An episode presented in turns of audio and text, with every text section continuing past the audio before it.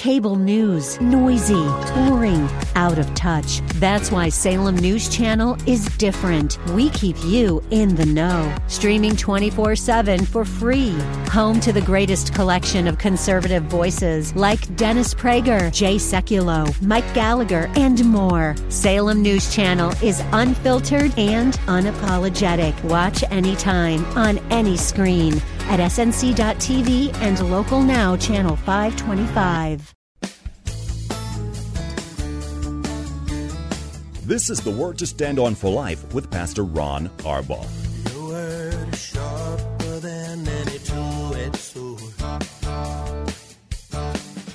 And it cuts deep into my heart. The Word to Stand On for Life is a radio ministry of Calvary Chapel in San Antonio. A live call in show here to help you answer your questions about the Bible and how to apply the Word to your daily life. For more information on Calvary Chapel, visit our website, calvarysa.com. Get your Bible questions ready and call in now to 210 340 9585. It's The Word to Stand On for Life with Pastor Ron Arbaugh.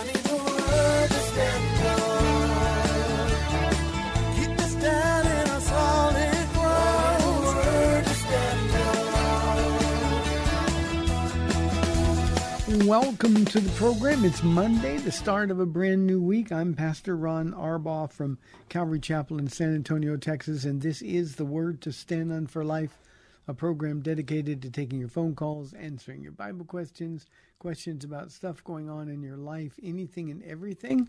You need only to call us 210 340 9585. If you're outside the local San Antonio area, you can call toll free at 877 630 KSLR. That's 630 5757.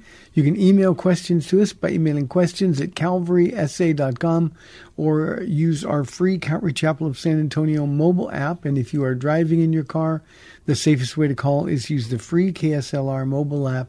Hit the call now banner at the top of the screen. You'll be connected directly to our studio producer. A couple of quick announcements, and then we'll get right to some questions. Um, tonight, we are going to resume our Monday Bible studies, men's, women's, and youth Bible studies here at 7 o'clock. Everybody gathers together for worship at 7, and then after worship, they go their separate ways. Tonight, ladies, Elvira Garcia uh, will be sharing her heart. Uh, she is the wife of Pastor Chris Garcia. I've had him on the radio program. Actually, I've had both of them on the radio show uh, before, but uh, Chris is the pastor that we sent out to plant a church in Michoacan, Mexico and um, um, Elvira's daughter just had their first grandchild or a grandchild. And uh, so she's been here for about a month. Chris was here for a couple weeks. He had to go back. Uh, but uh, if you uh, really want to hear how tough it can be to go plant a church anywhere, let alone in Michoacan, Mexico, uh, tonight will be a, a blessing. And, and her heart is just uh, so filled with joy, and yet even through all of the difficulties, um, this will be the real story, and I think you'll enjoy it. So that's tonight here at seven o'clock. Hope you had a great weekend in church. We did. Uh, we keep saying to each other, Paula and I, and me and some of the other pastors here, where are all these new people coming from? So many new people. Got to meet some people from the radio program. Uh, Phil came by yesterday, and and some others who are just regular listeners.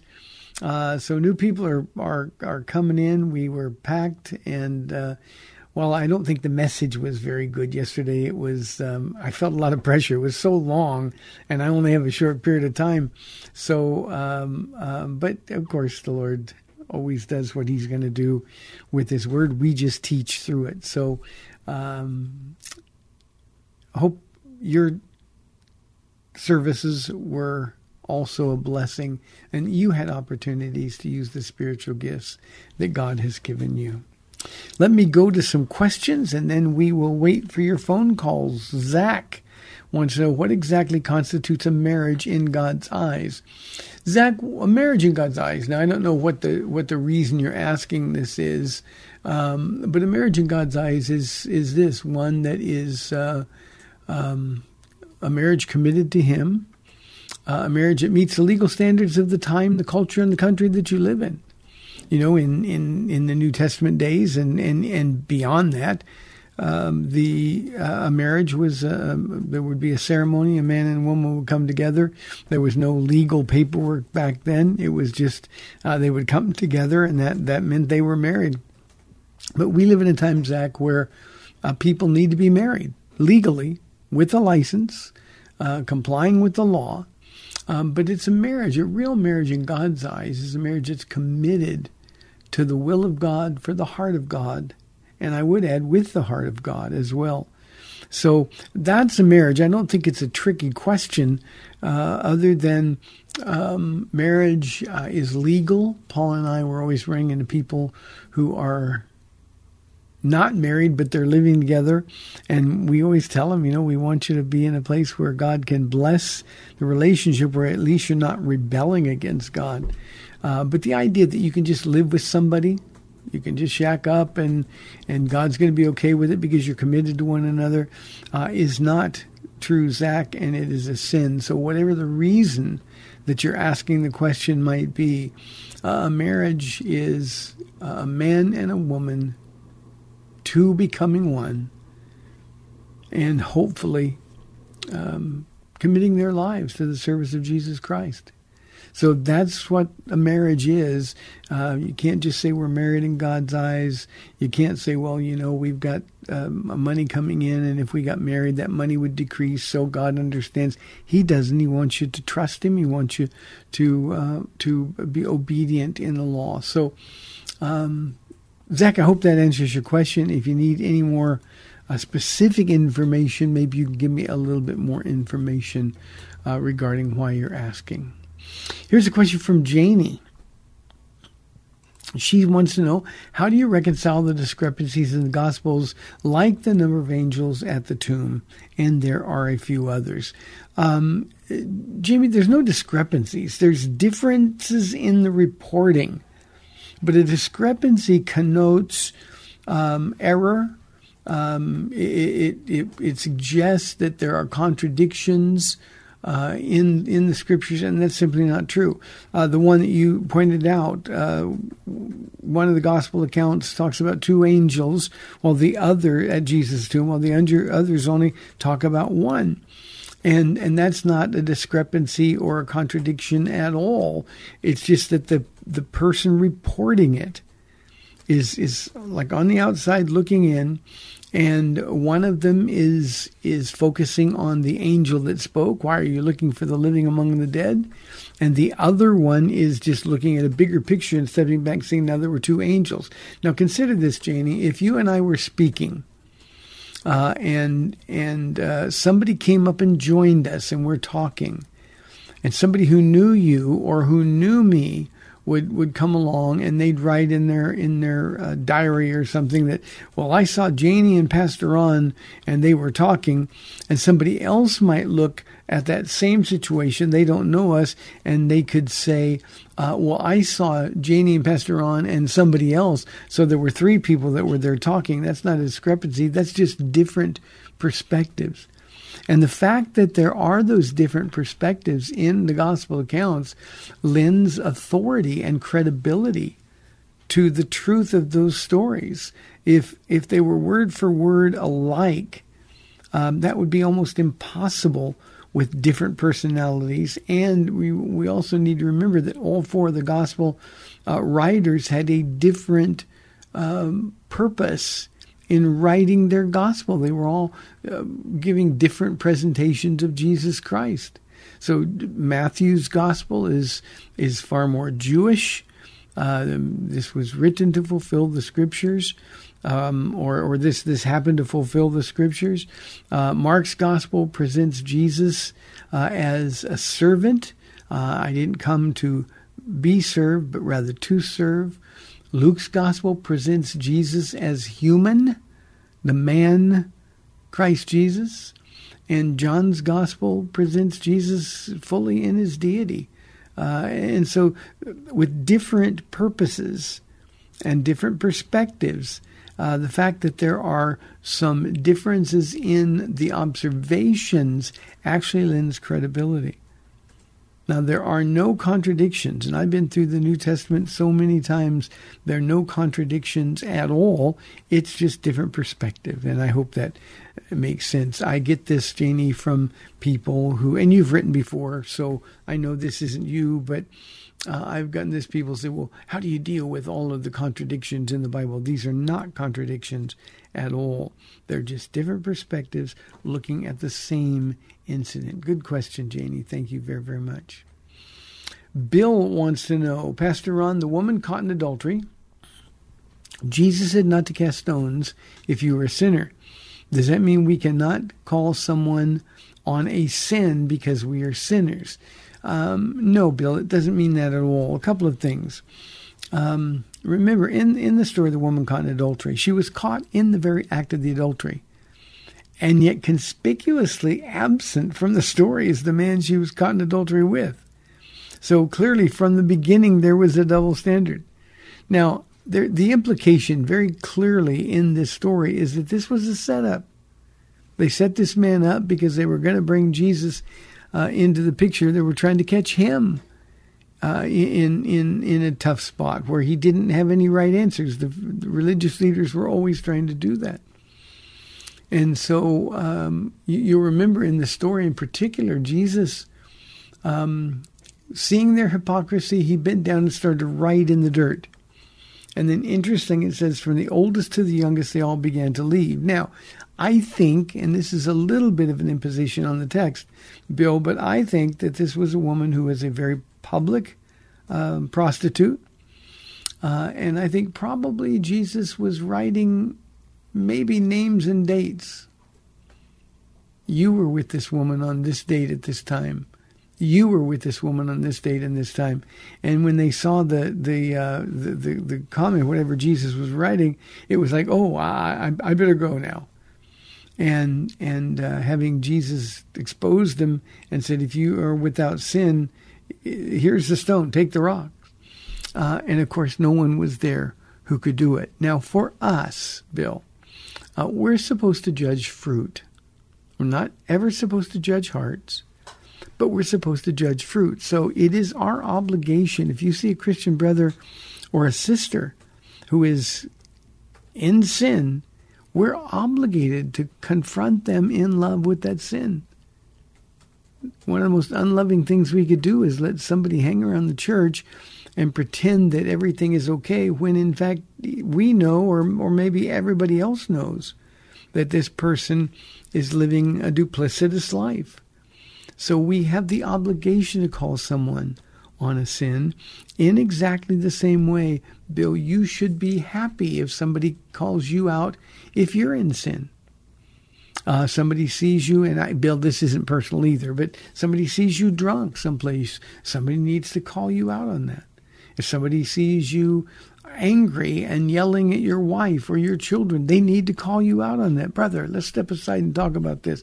You ought not to do that. Maybe uh, somebody um, gets word that you're gossiping about them.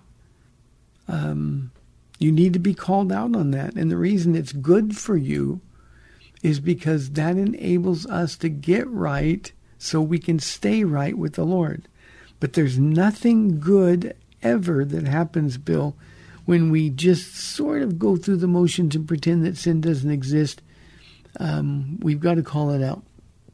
Uh, you remember uh, the Apostle Paul called out a man, uh, and I believe a wealthy, influential man in the church at Corinth, who was sleeping with his uh, stepmother. Uh, I don't know if the father was dead. I don't know. We don't know any details, but he was having sex with his stepmother. And Paul said, And you in Corinth, you in the church, you know about this and you haven't already cast judgment on such a man. And then Paul very plainly says, I already have cast judgment on this man. I've handed him over to Satan for the destruction of his flesh. So that's what we've got to do. We've got to call people on their sin. And when we do it, Bill, be prepared to be called names. Oh, you're judging me. Uh, let him who has no sin cast the first stone. Who do you think you are calling me? You you, you got to be prepared to lose friends. But you're doing the most loving thing. The one friend that you won't lose is Jesus. So um, we have that obligation, Bill, to call people out when they're sinning. That doesn't mean we go around sin sniffing. It doesn't mean that we, uh, you know, we check everybody out and make sure they're not sinning. Uh, what we do is we simply, if we see something, then we've got to pull somebody aside and love them enough to tell them the truth. You know, Bill, over the years, there are people who have presumed that that uh, uh, and usually you know Paul writes to the pure all things are pure and conversely to somebody who is not pure um, there's nothing that's pure. Um, and they presume that maybe they, they thought that they knew something about me. And I always respond the same way. If you know that I'm guilty of sin then you owe it to God and you owe it to me to tell me what that sin is to confront me with it. And if I'm caught I'll repent but it's never that way. It's just that they disagreed with something I was doing or the way we were we were doing things here at the church or something. And just tell them, all of them, look, when I'm in sin, you come to me. But if there's no sin, don't you dare come to me. And try to convince me that you know better than I do what the direction of this church is. So, um, Bill, you're a sinner. I'm a sinner. Uh, but we need to be sure that we love people enough to tell them the truth? That's a good question, Bill. Thank you very, very much. Hey, 340-9585 for your live calls and questions. Here's a question from Michael M. Michael says, I feel called to be a pastor, but my past is such that I don't think I could ever be above reproach. Should I give up on that dream? Michael, God specializes in people like you and me. Um, quick story: My church knows this story. One of the men that was instrumental in in bringing me to Christ, Paul, of course, was one praying for me, but this was a man who was a Christian, and I thought a very mature Christian at the time. Uh, of course, every every Christian was more mature than I was, but when I got saved, um, this man started sort of uh, discipling me. He and another guy, and uh, uh when I was six months in the Lord, just six months in the Lord um, I, I knew I was called to be a pastor. Um, I was listening to the radio and traffic jam coming home from work, and it was Raul Ries, as a matter of fact, teaching from um, First Timothy, and he's talking about the role of pastors. And it was almost as though Jesus was in the car with me. That's how profound it was, and it was as though he said, "Listen, because this is what I've got planned for you." And so when I, I started asking around, well, I didn't know what a pastor did. I mean, I'm only six months old in the Lord. I wasn't raised in church. And I remember very clearly asking this guy, he said, you know, I, I'm, I, I think God's called me to be a pastor. And he looked at me and he just laughed and mocked me. He said, Are you kidding? You're lucky you got saved. God could never use you to be a pastor. Well, 27 years pastoring, I think um, I'll go with God rather than with Him. So don't give up on your dreams. Something else I want you to remember your past is gone. If anyone is in Christ, he is a new creation. The old is gone, and the new has come. Your sins are forgiven, forgotten, and buried in the deepest, darkest ocean. Leave them there and live your life from this point forward above reproach do the best that you can with a heart that's always able to be examined by the Holy Spirit. Um, and and as I said, Michael, you're you're the kind of guy that Jesus specializes in. Um, God didn't choose you because you were smart. He didn't choose you because you were holy. Uh, he didn't choose you um, for any other reason than than He could be glorified if there's a great work and a lot of fruit that comes from you. Believe me, everybody who knows you, God is going to get the glory. So never give up on your calling. I don't like that you called it a dream. If that's your calling, never give up. God qualifies those he calls, and then he equips you in the process to do the work. So let me add just this one other thing, Michael. If you're called to be a pastor, devour your Bible devour your Bible, fall so in love with God's Word that it is inseparable. You can't imagine going a day without it.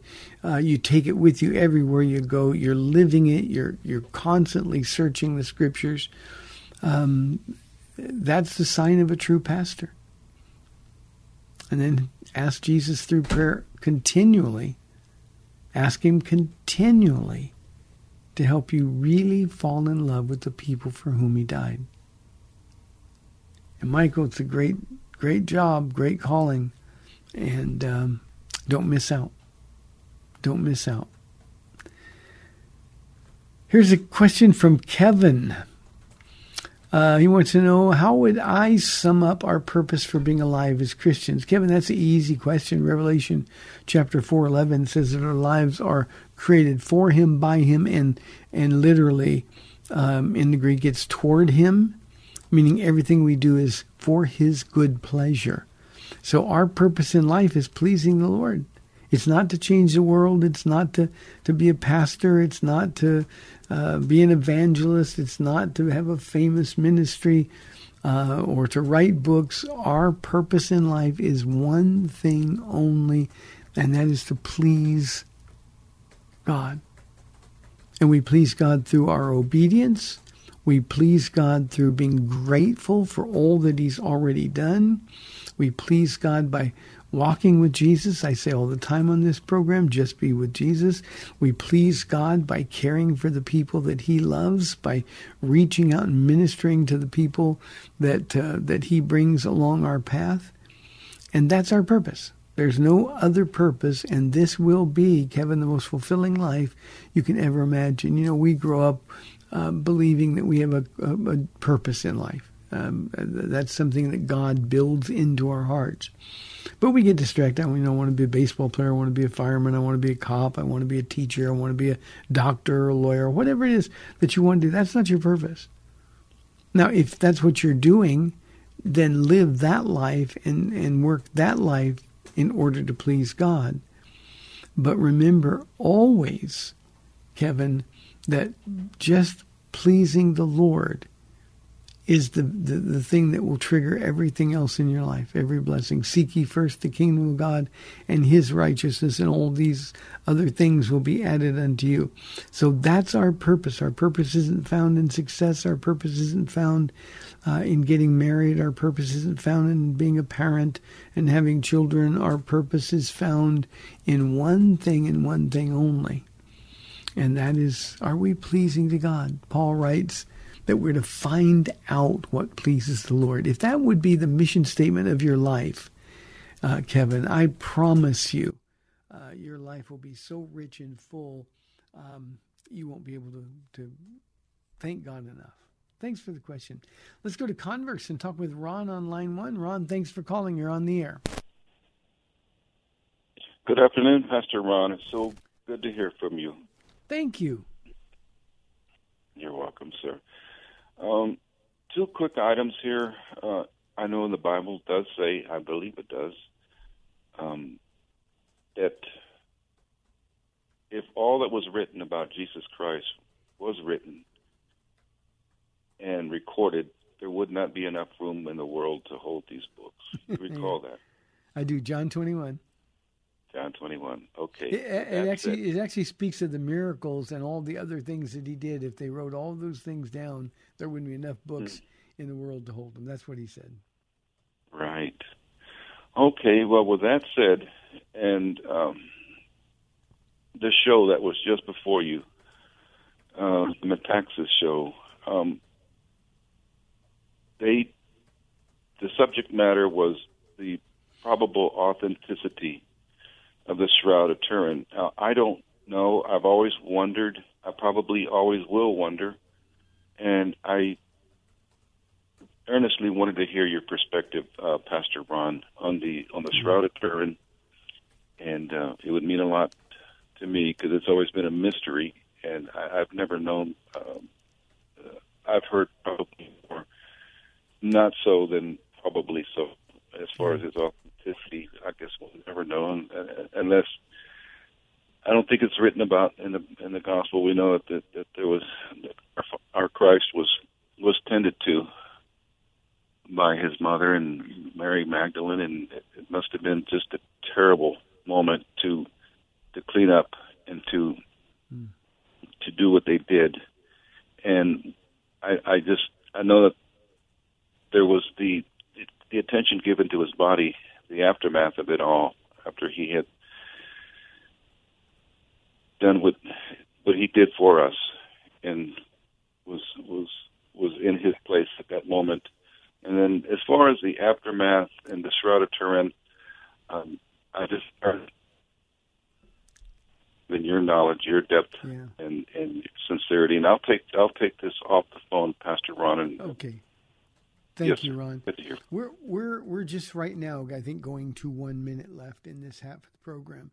So uh, let me just talk a little bit, and then I'll I'll get to the Shroud of Turin question uh, because we do know from the Bible whether or not it's it's authentic, and I will give you that information on the other side of the break. Let me just say this: uh, I love that you are thinking about um, the the pathos of that moment uh, Mary Magdalene said, Show me where you put him. She didn't know she was talking to Jesus. Show me where you put him and I'll go get him. There were 75 pounds of spices on him in addition to his body weight. But, but that's just the, the heart of faith. Hey, I got to cut off now, Ron, so hang on. At the other side of the break, uh, I'll get to the answer. Hey, 340 9585 or toll free 877 630 KSLR. We'll be back in two minutes.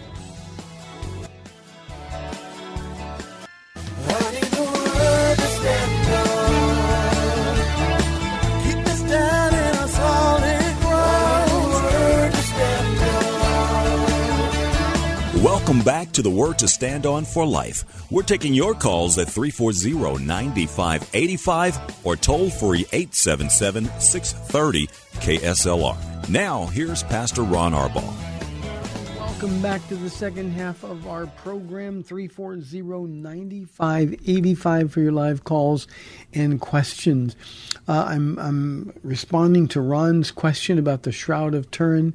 Uh, he was talking about the, uh, the scene at the tomb.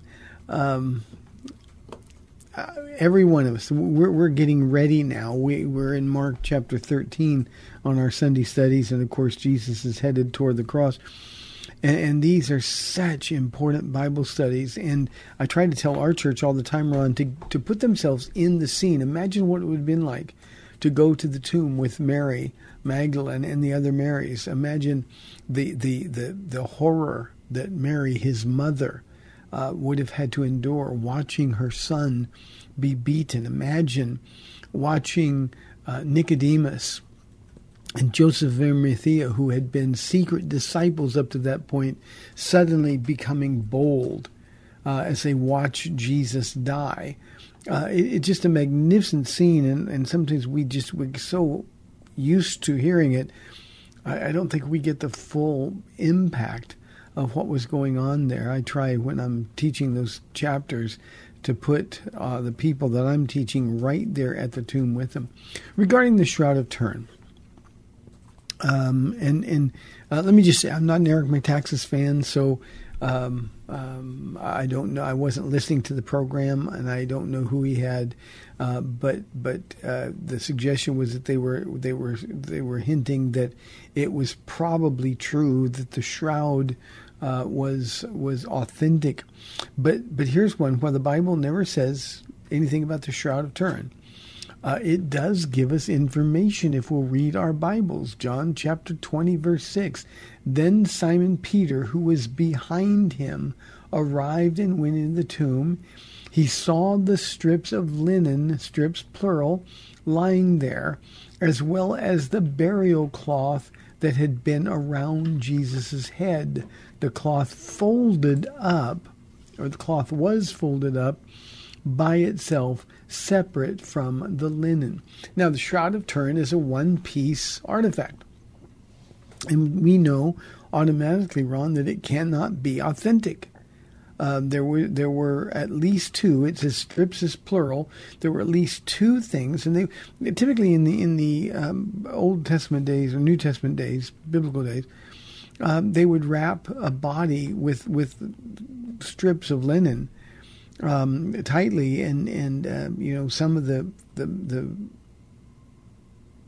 mint and and uh, preservatives would have been there wrapped inside them, so he would have been wrapped really really tightly. Um, And yet it says very clearly that he had a burial cloth that had been around his head that was separate from the other, and that that it, the, the, disciples found it folded. I always tell our church, uh, the men in particular, see, men, Jesus was neat. We want to be like Jesus. We got to be neat at home. Got to be tidy. And uh, but but you know the Shroud of Turin discounts that altogether. So there were um, there was a, a, burial cloth around his head, but there was also the strips of linen that, that bound his body. So the Shroud of Turin, it is um, considered a holy relic. Uh, it, it's not. Um, I don't know what it is. Is it a counterfeit? Is it? I don't know what it is, but I know it's not true. It wasn't uh, adorning Jesus's uh, crucified body. That we know for sure. So it is not authentic at all. And all we have to do is know what the Bible says about that scene. Thank you for the question, Ron. I appreciate it. Good to hear from you again. Here is a question from our email inbox from Anonymous, and I was just talking about this in the first half of the program. Um, he says, My wife's aunt's boyfriend professed to be Christian, but he and his girlfriend are living together. Last time I was at his house, I let him know that it wasn't right for Christians to do this. Let me stop here. Uh, Anonymous, God bless you for doing that. You, you care enough about this person um, that you want him to be right with God. And, and not only is he not right with God, but he's allowing, uh, as we're going to read this, he's allowing the woman he's living with not to be right with God. He's causing her to stumble as well. And, and, and I know we hate doing this, especially with family, but we've got to call people uh, to, to account for these type of decisions. Um, so I, I, let him know it wasn't right for Christians to do this, and the conversation kind of ended at that. He gave me some reasons why it was beneficial for them to remain unmarried, essentially financially related reasons. I know we're not supposed to associate with Christians who live in the sin of sexual immorality, so I told my wife I wouldn't be going to his house anymore. My wife, my wife replied saying she isn't going to stop seeing family. Ultimately, I guess my questions are what kind of blood family relationships does there have to be before we disassociate? Dad, blood brother, uncle, cousin, third cousin. I know God says to honor your father and mother, uh, so I would think that the dissociation would be with everyone besides my parents. My second question is Should my wife be submitting to my biblical decision here instead of going alone to associate with this part of her family? Thank you. God bless you. Your direct, truthful answers in uh, while still being gentle and loving is something I'm seeking to imitate. Um, die flesh, he says. yeah, indeed, die flesh. Uh, anonymous, there is a lot here in this uh, in this email. Um, you know, one of the things that that uh, it causes me physical pain, emotional pain for sure, but physical pain because I run into this all the time, and you'd be surprised. I run into it with older people who are living together because they're getting Social Security, or they're they're getting some sort of retirement program or disability program, and if they're married, then those those uh, benefits are reduced, or or or cease altogether, and uh, um, you know they say, well, well, I I know we should be married, but if we do that, how are we going to survive? And I always ask them, what about faith? Where is faith? Without faith, it's impossible to please God.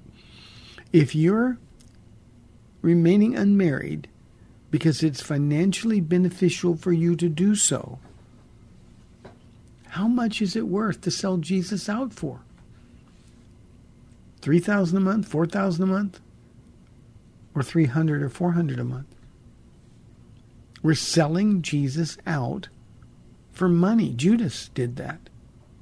We're selling him out for money. How is somebody who can do that a Christian? Moreover, Anonymous, the Bible says people who live like they're living will not inherit the kingdom of God. It's just that simple. And we've got to call them out, period. Now, I think there's some issues between you and your wife here. Um, whether it's an unequal yoking or, whether your wife is willing, for the sake of family, to sell Jesus out, Um, this is something that the two of you, with the Bible open, need to sit down and talk about. Not angrily, but you need to sit down and talk about it. I say all the time, Paul and I, when we're doing marriage counseling, we, we tell people, look, all the husband and wife have to do together is agree to agree with God. How can we call ourselves a Christian if we're not willing to agree with God? And you're right, the Bible is very clear. I, I, I warn you, brothers, not to associate with anyone called a believer who's engaged in this kind of lifestyle. Um, you, you love them, you confront them.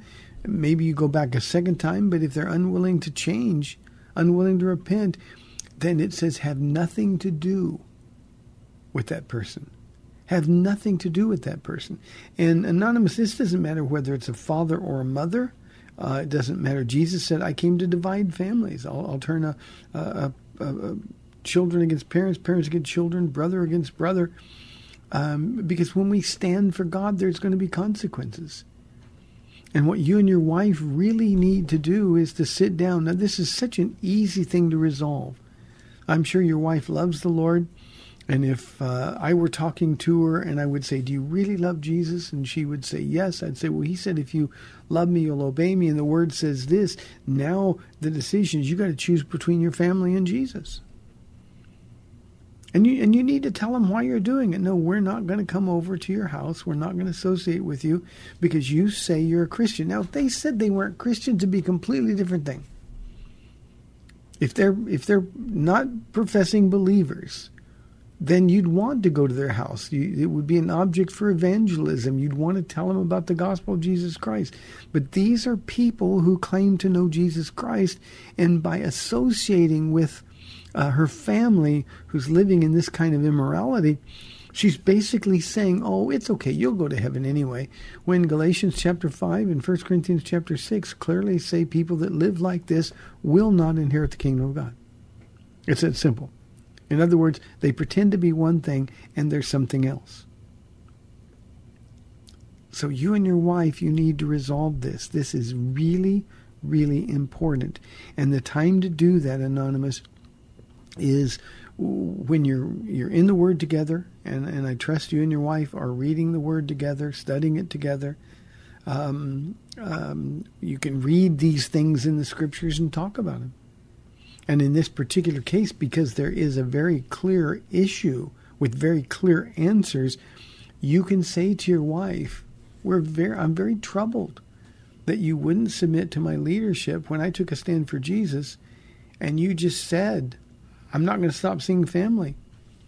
Well, I didn't ask you to stop seeing family, except those who are professing Christians and are living in willful sin. So, how can you, a Christian, willfully disobey the Word of God? Wives, submit to your husbands as to the Lord. This is the very thing Jesus would ask her to do. And it's for her family's interest, it's for their best. And I, if I were her, I'd be far more concerned about never seeing them again in eternity than I would be about never seeing them again in this life unless they repent. And see, when we take a stand for Jesus, people finally see how important he really is to us. And I think sometimes our, our walk is so compromised, like Lot's walk was compromised. He couldn't even save his wife, nor his sons in law. I think our lives are sometimes, our walk with the Lord is so compromised at times that people just think that it doesn't matter much to us at all. And so this is a really important thing and it needs to be done. But let me also say this and then I'll, I'll get off my soapbox here. Um, this applies to every relative. You're not honoring a father and a mother if they're living in sin they they're not exempt from the rules. So this is one of those things that you've got to decide. I'm going to stand for. I'm going to stand with Jesus. And if your wife refuses and you can't discuss this rationally and reasonably, then I think this is a uh, an area where you need to go to your pastor and um, get some counseling. Get some marriage counseling. In my message yesterday, we were talking about uh, people who are. I'm sorry, this wasn't in my message yesterday. I did pastor's discipleship class Saturday. That's when I was talking about this. Uh, there, there, are people who um, call themselves Christians who choose human relationships over our relationship with Jesus Christ all the time. And it is a tragedy. It's one of the reasons why our witness is so impotent in this world. We are just too compromised. So, um, yeah, if it's your father and your mother, um, same rules apply. Doesn't matter who it is. If and it doesn't have to be family. Uh, it could be your next door neighbor. It could be a friend. It could be somebody that you've known for years and years and years. Have nothing to do with someone who claims to belong to Christ, who is living in rebellion against Him. That's simply not true. And you're the one anonymous who is loving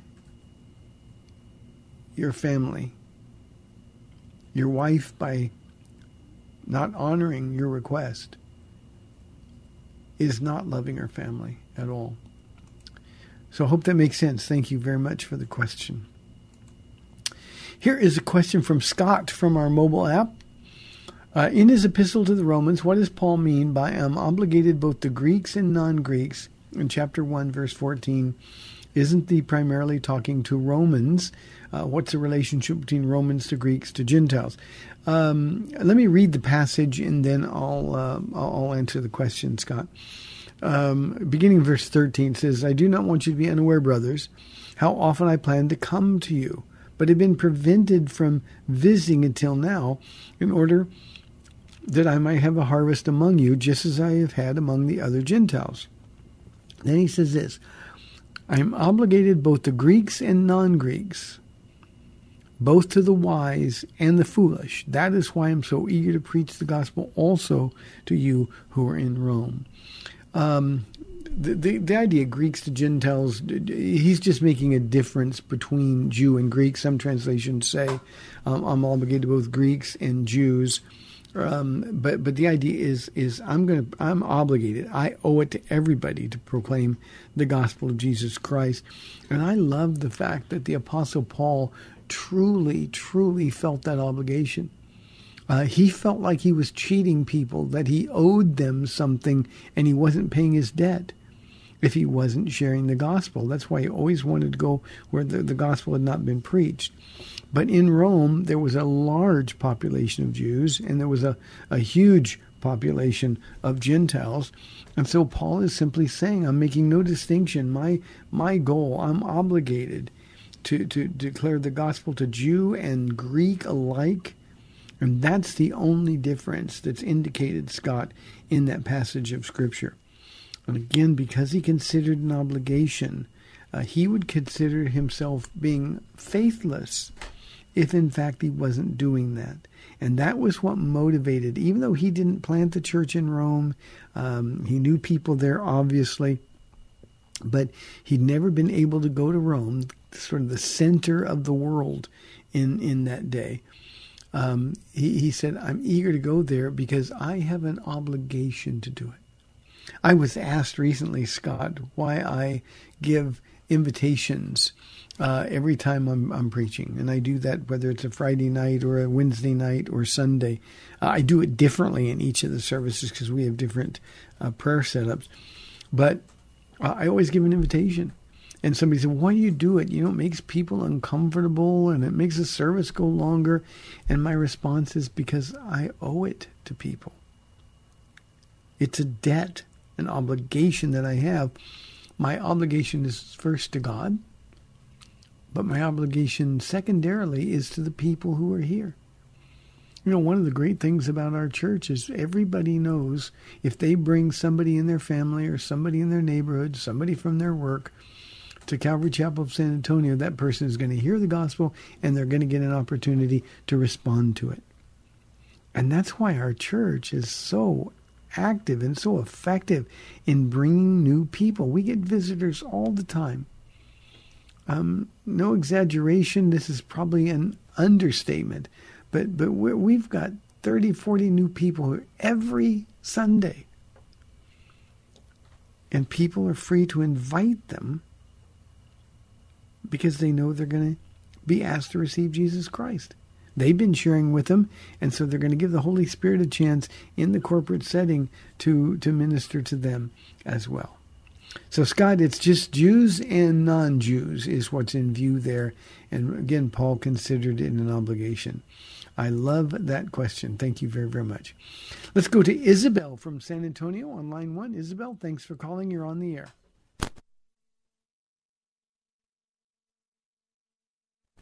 I've Is heard it? you say in the past that. Can you hear me? I can hear you. Okay. Um, I've heard you say in the past that um, no one can lose their salvation. Mm-hmm. Um, so if I have a family member that uh, no longer wants to attend church because of past experiences, you know, with ministries and stuff like that, um, they no longer want to attend uh, church. So therefore, um, are they considered saved because they have no conviction of not attending church? Yeah.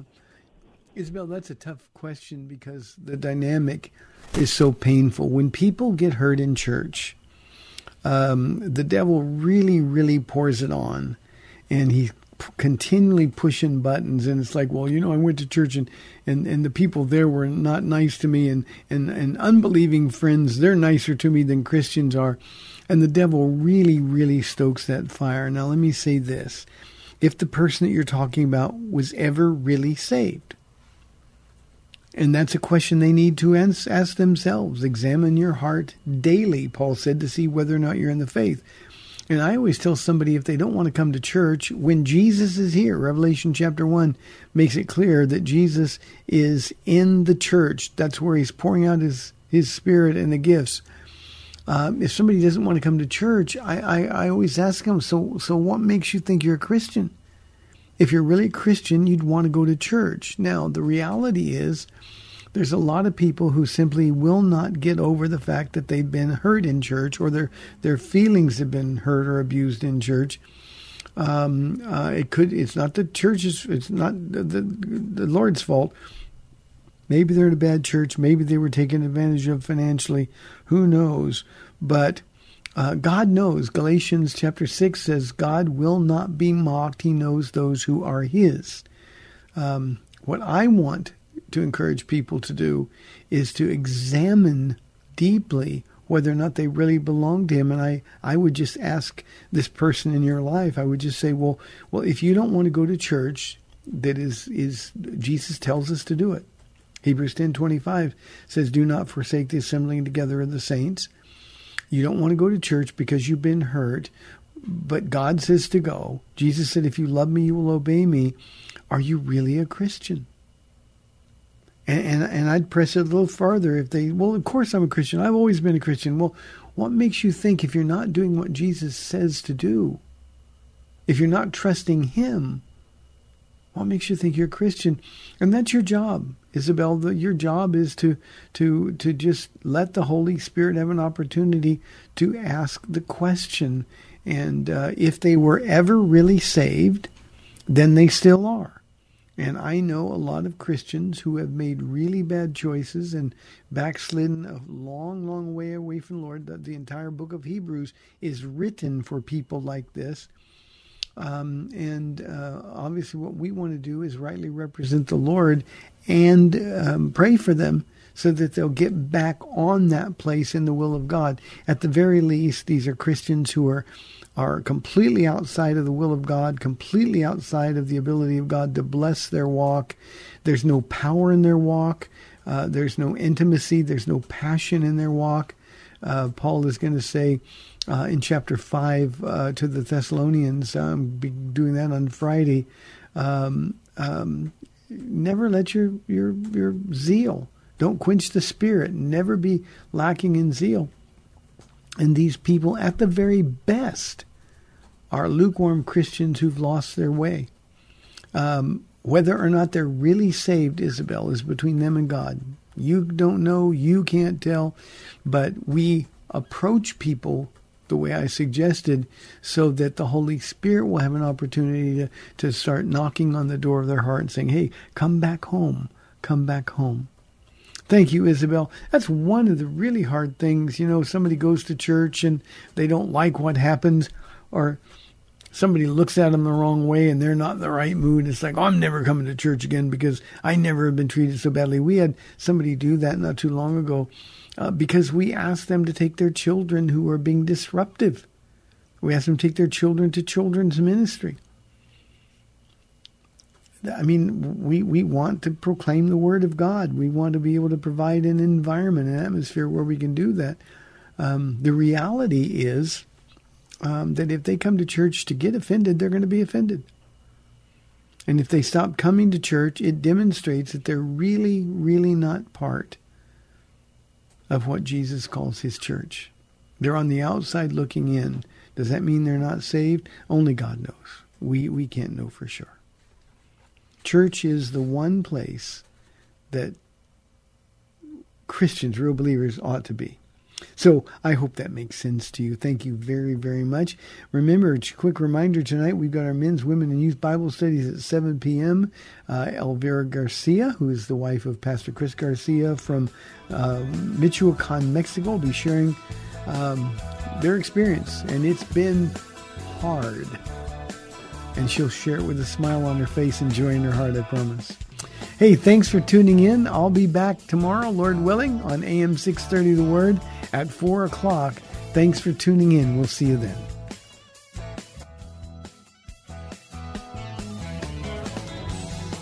Thanks for spending this time with Calvary Chapel's The Word to Stand On for Life with Pastor Ron Arbaugh. The Word to Stand On for Life is on every weekday afternoon at 4, and Pastor Ron invites you to find out more about Calvary Chapel at calvarysa.com. The Word to Stand On for Life was sponsored by Calvary Chapel of San Antonio.